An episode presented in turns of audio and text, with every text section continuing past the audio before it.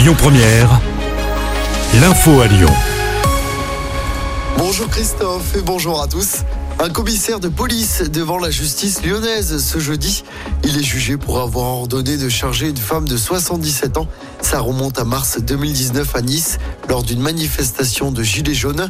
Manifestation qui avait été interdite. Ce policier est accusé d'avoir donné des ordres inadaptés qui ont conduit à faire tomber au sol la manifestante.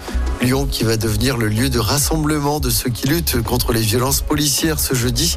La bourse du travail sera ouverte pour accueillir des prises de parole et des tables rondes à ce sujet. Philippe Poutou du NPA et Mathilde Panot de la France Insoumise seront notamment présents.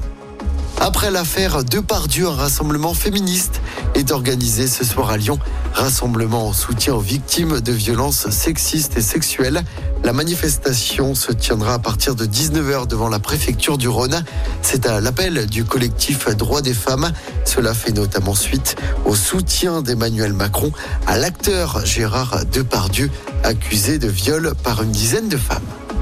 Top départ pour la 35e édition de l'opération des pièces jaunes. Après Nice en 2023, c'était au tour de la ville de Lyon d'accueillir le lancement national. Les Lyonnais se sont donné rendez-vous place des Célestins hier après-midi. Accès autour des bienfaits du sport sur la santé. Les dons financeront des installations sportives pour les hôpitaux. Didier Deschamps et euh, Brigitte Macron étaient euh, notamment présents hier. On écoute le sélectionneur de l'équipe de France de foot qui est aussi le parrain de l'opération. Le sport est bon pour tout le monde, que ce soit pour des enfants, des adolescents, pour des adultes. Ça amène à un bien-être. C'est pas faire des, des ou faire euh, trois ou quatre heures par jour, mais ça a un impact, comme je le dis, sur l'aspect psychologique, mais aussi sur l'aspect euh, physique. Ça calme un petit peu aussi. Ça permet d'avoir un peu moins d'agressivité. Euh, il faut avoir le temps, il faut avoir les structures. Donc forcément, par rapport à ça, il faut des moyens et les pièces jaunes sont là pour faire en sorte que ces moyens soient de plus importants et puis que les projets se réalisent sur le terrain. Et c'est pour ça que d'aller avec Brigitte au quotidien, voir ce, ce qui a été bien fait et toujours en étant à l'écoute pour pouvoir euh, améliorer. Et vous avez jusqu'au 4 février pour participer à l'opération des pièces jaunes. Toutes les infos sur notre application. Un mot de football pour terminer. L'OL féminin assume son statut de leader incontesté du championnat de France.